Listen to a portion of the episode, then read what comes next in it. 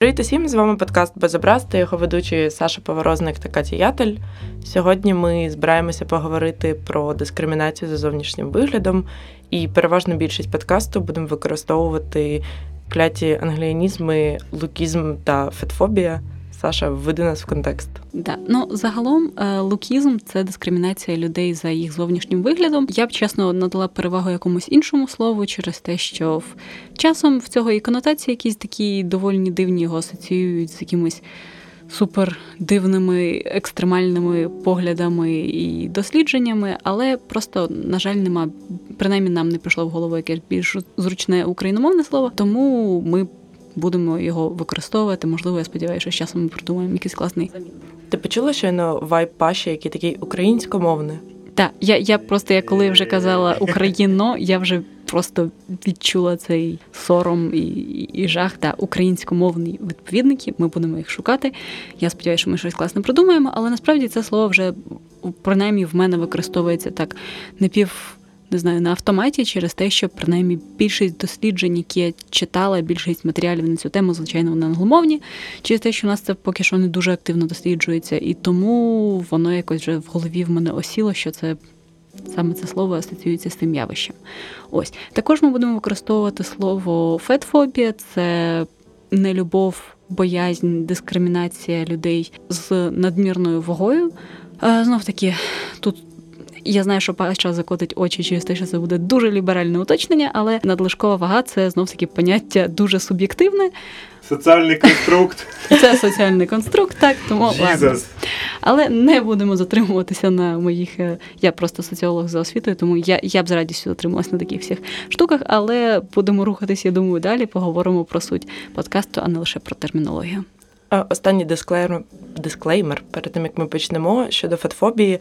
Дуже важко сказати про те, що таке нормальна вага, але є якісь стандартні показники, які, як не лікар, я буду цитувати інтернети, як, наприклад, індекс Келла, який каже, що якщо ти береш свій нормальний зріст, віднімаєш від нього соточку і далі даєш плюс-мінус 3 кілограми, оце твоя здорова вага в теорії. Так, але також тут треба враховувати той факт, що часом люди, в яких не знаю, вага, можливо, більша за мою, вони виглядають худішими за мене, а при цьому люди, які я не знаю, там важать менше за мене, вони можуть бути такої ж самої статури. Тому це, звичайно, все супер відносно. Ці всі стандарти змінювалися протягом історії, і ми якраз про це трошки поговоримо. Я думаю, Катя, мабуть, почне з прикладів яскравих і проявлень такої штуки. Так, для того, щоб не вдаватися в теорію, а говорити буквально про те, як виявляється лукізм та фетфобія в нашому житті, ми вирішили Сашою пригадати ті випадки, коли вони реально виявляються в суспільстві, uh-huh. і умовно їх розбили на якісь кар'єрні та побутові. Uh-huh. І я почала правильно з кар'єрних якихось випадків та проявів. Існує багато досліджень, які кажуть про те, що більш привабливих за стандартами краси. Я сподіваюся, що нам не треба буде це повторювати після кожного слова привабливий. Більш привабливих людей частіше беруть на роботу, їх швидше підвищують до них краще ставляться співробітники, їх легше виставляють на якісь публічні демонстрації бренду, умовно кажучи, дуже дивна фраза. Їм краще піднімають зарплату, і більше того, через ставлення до цих людей більш позитивного. Вони а, ведуть себе впевненіше, і далі починається знаєте, що такий сніжний ком, коли uh-huh. гарна людина впевненіша і за рахунок цього успішніша. Насправді це доволі такий цікавий випадок через те, що скільки ми не розказували собі, що люди, ми всі супер раціональні і завжди все дуже продумуємо, і я не знаю, не робимо якихось поспішних висновків. Насправді на нас дуже сильно впливають якісь зовнішні показники і фактори, і навіть протягом історії краса зазвичай асоціювалася з чимось хорошим, з чимось. Світлим, класним, зазвичай, якщо ми читаємо там, я не знаю, навіть якісь середньовічні легенди, то зазвичай там є прекрасні лицарі, які добрі, чистосердечні і взагалі чудові, і якісь страшні просто відьми, які жахливі, потворні, старі і асоціюються з усім поганим. Ось тому, хоча хотілося б вірити, що ми таку ментальність залишили в середньовіччі, насправді зараз вона досі дуже сильно проявляється, і це можна відчути навіть також. Я бачила дослідження про те, що діти, яких вчителі сприймають як більш привабливих вони отримують кращі оцінки і загалом з кращими показниками закінчують школу. Хоча, здавалось би, це має бути трошки більш об'єктивно. Якщо брати загалом цю концепцію, то очевидно, що ми досі сприймаємо за зовнішністю, і що перше враження в нас формується саме так.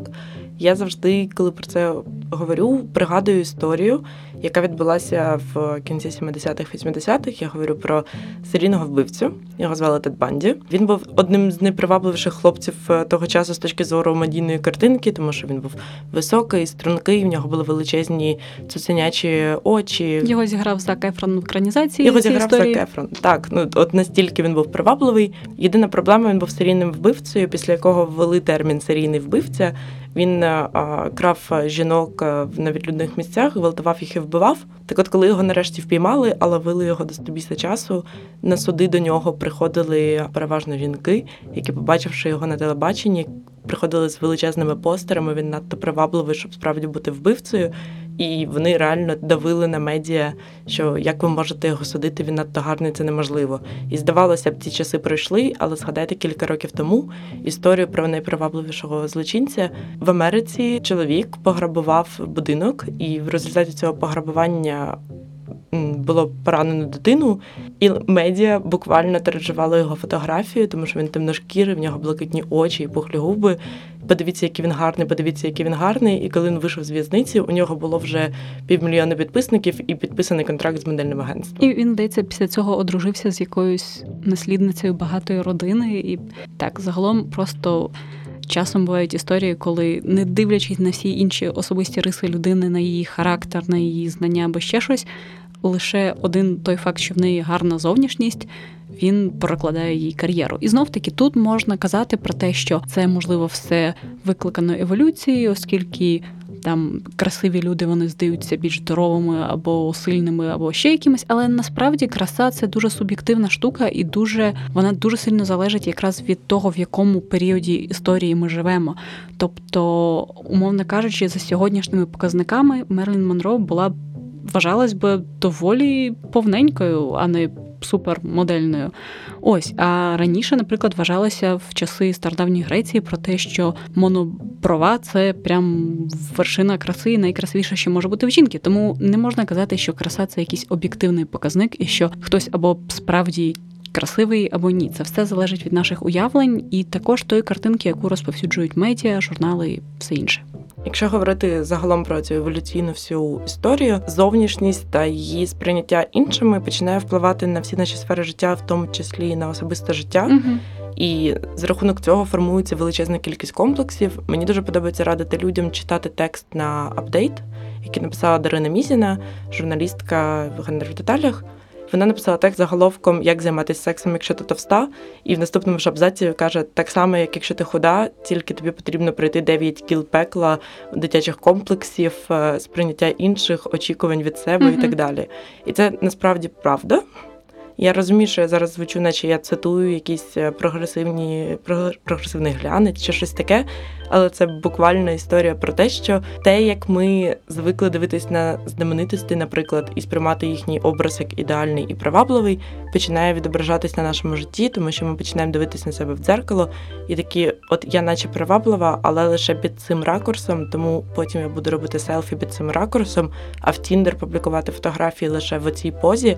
І нічого, що на побачення я прийду і не буду стояти в цій позі, і навряд мій майбутній партнер чи партнерка будуть бачити мене саме отак. Так, і насправді я теж бачила повідомлення новинні про те, що збільшується статистична кількість хірургічних операцій, які покликані наблизити обличчя людини до, умовно кажучи, результату фільтру в снепчаті. Тобто люди. Реально, і, і багато з них це підлітки хочуть змінити своє обличчя для того, щоб більше краще відповідати стандартам, які взагалі з'явились через те, що в соціальній мережі додали фільтри, які збільшують очі і роблять губи більш пухкими, а вилиці, я не знаю, більш вираженими. І це насправді лякає через те, що багато людей.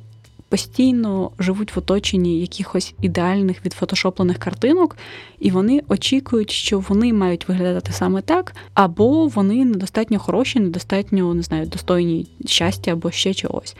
Але завжди варто пам'ятати, що ці всі картинки вони беруться не просто ні звідки. Тобто, я не знаю, там умовно Кім Кардаш'ян сфотографували не через не просто в момент, коли вона випадково йшла по вулиці, я не знаю, не розчесана в дворовий магазин за хлібом. Її сфотографувала ціла команда людей, які їй робили макіяж, які, я не знаю, повністю відточували кожен, кож, кожну деталь кадру. І ну, більшості із нас точно не варто рівнятися на цей приклад. І попри це, навіть якщо Кім Кардаш'ян виходить при повному наряді в магазин за хлібом, все ще існує пласт медіа, які починають обговорювати, чи достатньо вона схудла, чи набрала вона ще кілька кілограмів, а чи трендовий це колір волосся. І це дуже абсурдно, тому що подібні новини не несуть ніякої інформації, вони тебе не розважають. Єдине, що вони роблять, це додають тобі комплексів. Так, і насправді я, от, наприклад, часто бачу повідомлення в інтернеті, особливо від чоловіків, про те, що ну окей, я там, наприклад, підтримую в теорії. Те, що люди мають право виглядати так, як вони хочуть, але, наприклад, мені подобаються лише там суперході блондинки з я не знаю довжелезними ногами. Чи робить це мене поганою людиною? Чи маю я якось я не знаю перевиховувати, щоб мені подобались інші типажі. І, звичайно, відповідь на це, по-перше, вона дуже неоднозначна через те, що на такі штуки взагалі важко якось відповісти. Але мені здається, що тут прикол в тому, що, звісно, не треба намагатися змінити кардинально свої вподобання, але варто більше дивитися на. Не знаю, реальних жінок навколо і розуміти, що є величезна прірва між ідеальними картинками, які ми бачимо в глянцевих журналах, і в тому, як люди реально виглядають в житті. Тобто, зазвичай sorry, але в людей бувають я не знаю, там не ідеальні пробори або зуби, або форма вух, або ще щось. Тобто не варто розраховувати на те, що десь тебе будуть оточувати лише ідеальні супермоделі. З іншого боку, ми не шеймимо людей, які збуджуються або закохуються лише в ідеальних супермоделей. Робіть, що хочете, просто пам'ятайте, що не всі люди мають відповідати вашим очікуванням. Так, Якщо ви бачите когось, хто не відповідає вашим очікуванням, то можете з ним не зустрічатися або з цією людиною. Просто whatever. Просто не думайте, що вона обов'язково має жити заради того, щоб відповідати вашим стандартам. Можна я просто вставлюсь за е, е, за бекграунду. Я просто сьогодні, оце, от я почав третій е, тиждень ходити в басік, і я зрозумів, що цільова аудиторія цього басіку, якого я там бачу, і людина з реклами, яку я бачу, дуже сильно відрізняється. І відповідно те саме з цими цими моделями, mm-hmm. з кардашянами і всім іншим. Дякую за цю ценгендерну аналітику нашому спеціальному кореспонденту Павлові Бондаренко. Вибачте. Е, до того ж, варто пам'ятати, що межі ідеальності немає. У мене особисто є невеличкий guilty pleasure ютуб канал, в якому mm-hmm. якийсь суперблогер-фотошопер бере надзвичайно гарних акторок та акторів або співаків та співачок. І аналізує їх обличчя з точки зору, я на жаль не знаю, як це називається українською золотої січення, Uh-huh. І він потім фотошопить їх обличчя відповідно до того, де має бути яка риса, і якої ширини має бути їх ніс, і де мають бути їхні губи. І в результаті ти дивишся на найкрасивіших людей, які чомусь перетворюються на дуже дивних антропоморфних створінь, барбі подібних. Тому да, межі ідеальності немає, пам'ятайте про це і не знаю, живіть з любов'ю до себе. Але здавалось би, я думаю, що в багатьох можливо зараз виникне питання. Тобто, окей, існують якісь недосяжні там стандарти краси, ну не звертайте на них увагу, чим це решті адекватних людей заважає жити. Але насправді, якраз те, що Паша казав щойно, мене надихнуло на думку. Я згадала про те, що нещодавно була історія, коли Nike випустили лінію спортивного одягу і манекенів, які були, скажімо, більше середнього розміру, і багато хто почав в інтернеті, звичайно, кричати про те, що фу, наша таким людям взагалі спортивний одяг, якщо вони і так товсті, то наше що, що вони. Але насправді факт полягає в тому, що більшість брендів, особливо спортивного одягу, і так роблять одяг на суперхудих. Модельної, я не знаю, модельної статури дівчат, наприклад. А людям, які не вписуються в ці стандарти, вони просто, наприклад, не можуть потрапити до залу і тренуватися і худнути через те, що їм нема чому це робити. Історія з одягом загалом достатньо універсальна. Питання не лише у спортивному одязі, а в тому, що наші уявлення про ідеали формують чомусь розмірну сітку багатьох Мгм. брендів. Я, на жаль, не зможу підтвердити вам це ніякими дослідженнями, крім як покликати до свого гардеробу і показати мас-маркет річ розміру М українською, і ви Мгм. побачите, що вона одного розміру. А потім я того ж бренду візьму мас-маркет річ європейську і побачите, що розмір М більший. І я за рахунок цього зрозуміла, що у нас є оця дискримінація навіть на рівні суспільства, що ми продаємо в магазині. Більше того, коли ти починаєш міряти якусь річ, і не дай Боже, не відправив частину консультантів погуляти десь магазином ще і пополювати на іншого клієнта. Ти починаєш слухати коментарі на кшталт цей одяг, можливо, не підійде для вашої фігури. Давайте я принесу вам інший. І це ще одна концепція, яка здається якоюсь базовою, і здається, наче це все історія про моду чи ще щось, але це досі історія про дискримінацію зовнішнім виглядом і те, як вона впливає безпосередньо на вас. Тому, будь ласка, якщо ви хочете леопардову сорочку купити, і якщо ви хочете мені спідницю, носіть її, і неважливо, ви чоловік та жінка чи жінка, як ви себе в цьому відчуваєте, так воно і має значення.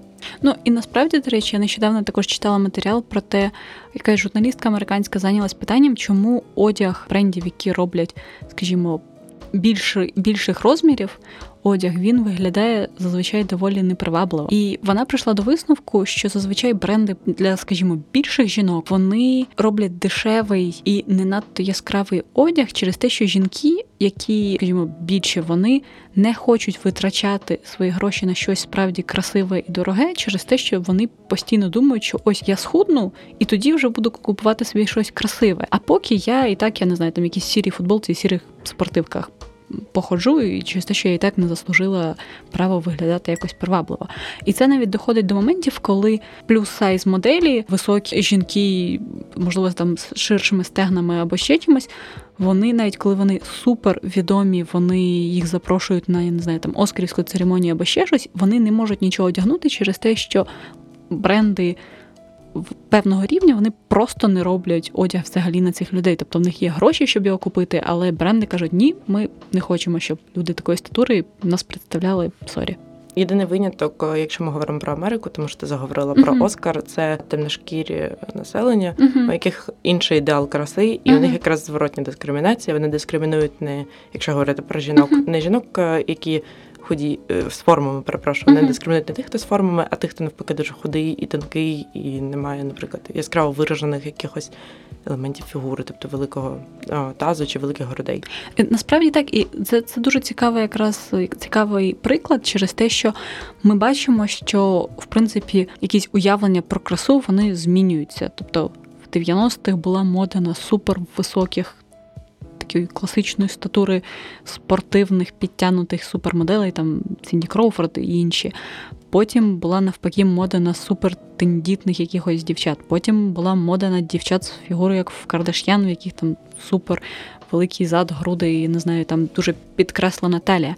Але питання в тому, що як би не мінялись ці рамки і правила краси, все одно залишається вимога виглядати певним чином. Тобто в різні часи до тебе різні якісь вимоги, але все одно ти не можеш просто виглядати так, як ти хочеш, як тобі подобається, а ти все одно маєш якось підтягуватись під певний ідеал.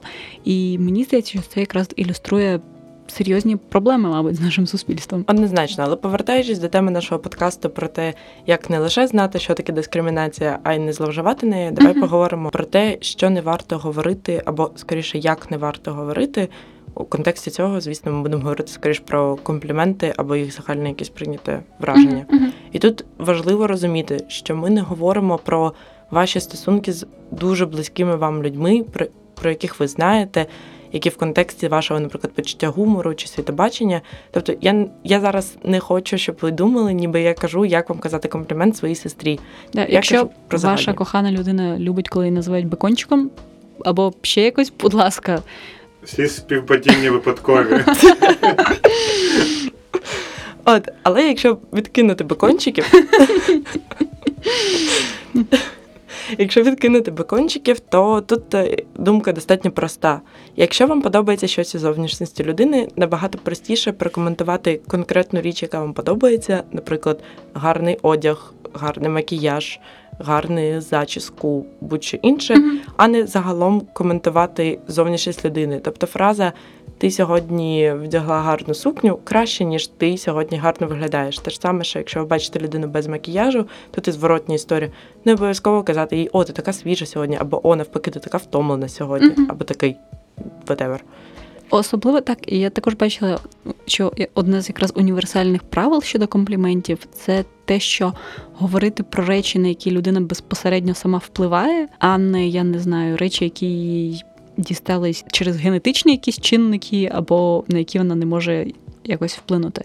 Тому я особисто супер не люблю комплімент О, вау, ти так схудла через те, що, по-перше, він натякає на те, що до цього я була недостатньо худою, і це було погано, але як добре, що я нарешті виправилась і. Тепер я заслужила на комплімент.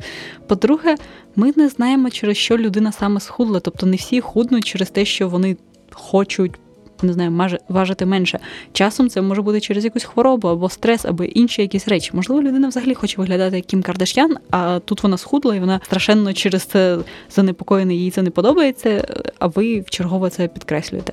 Я передаю вітання нацвідбору Євробачення та одному з учасників, який схуд на 15 кілограм, і на питання, як він це зробив, він повернувся на двох телеканалах України до камери і сказав у мікрофон: просто ротик прикрийте. Передаю вітання. Вибачте, про наболіле. Тому не всі компліменти, звичайно, вони До того ж, не всі компліменти, мало того, що доречно сформовані, не в усіх ситуаціях доречно їх казати. угу. Не завжди доречно казати компліменти вашій бізнес-партнерці або вашому бізнес-партнеру, тому що як тільки справи доходять до якихось ділових розмов, зовнішність не має впливати ні на що. Угу. Так само не варто робити компліменти вашим учням або викладачам, або будь-яким людям, у яких у вас формальні стосунки. Так, Всі так, співпадіння випадкові. Також, е, якщо вам здається, що не знаю, якась дуже приваблива жінка йде вулицею, а ви зараз їй крикнете вслід, що в неї не знаю, дуже Класний зад. класний зад або класні груди, то не варто це зробити. Навіть якщо ви вкладаєте просто найкращі почуття на світі в це, і ви справді хочете зробити її день кращим. 99, мабуть, відсотків випадків, скоріше за все, вона це трактуватиме дещо інакше, і це просто некомфортно і це дивно. Є ймовірність, що той один відсоток буде, вона йде в навушниках і на щастя вас не почула. Я думаю, що насправді ми обговорили все, що потрібно було, і треба лише нагадати, що цей чудовий спіч е, ми можемо озвучувати вам завдяки Радіо Поділ, Угу. і що у Радіо Поділ також запустився патрон, Угу. і що ви можете заплатити гроші за те, щоб ми говорили частіше. Те- Голосніше, веселіше. краще, щоб Паша Брехня. е, щоб Паша говорив нарешті в мікрофон, а не кричав за спини. Це правда. Тому підписуйтесь на Радіо Поділ, ставте нам лайки, репостіть нас, е, пишіть коментарі, навіть хейтерські. Я таке люблю. Я не люблю хейтерські коментарі, але Ніякого шеймінгу. кра- краще хейтерські, ніж ніяких. І якщо у вас є якась тема, яку вам хочеться почути наші думки з приводу цього, вам хочеться почути думку Паші з приводу цього, то пишіть. Я думаю, ми з радістю її обговоримо. Бувайте. До нових прослухувань. І любіть себе. Радіо, радіо, поділ, поділ, поділ, поділ.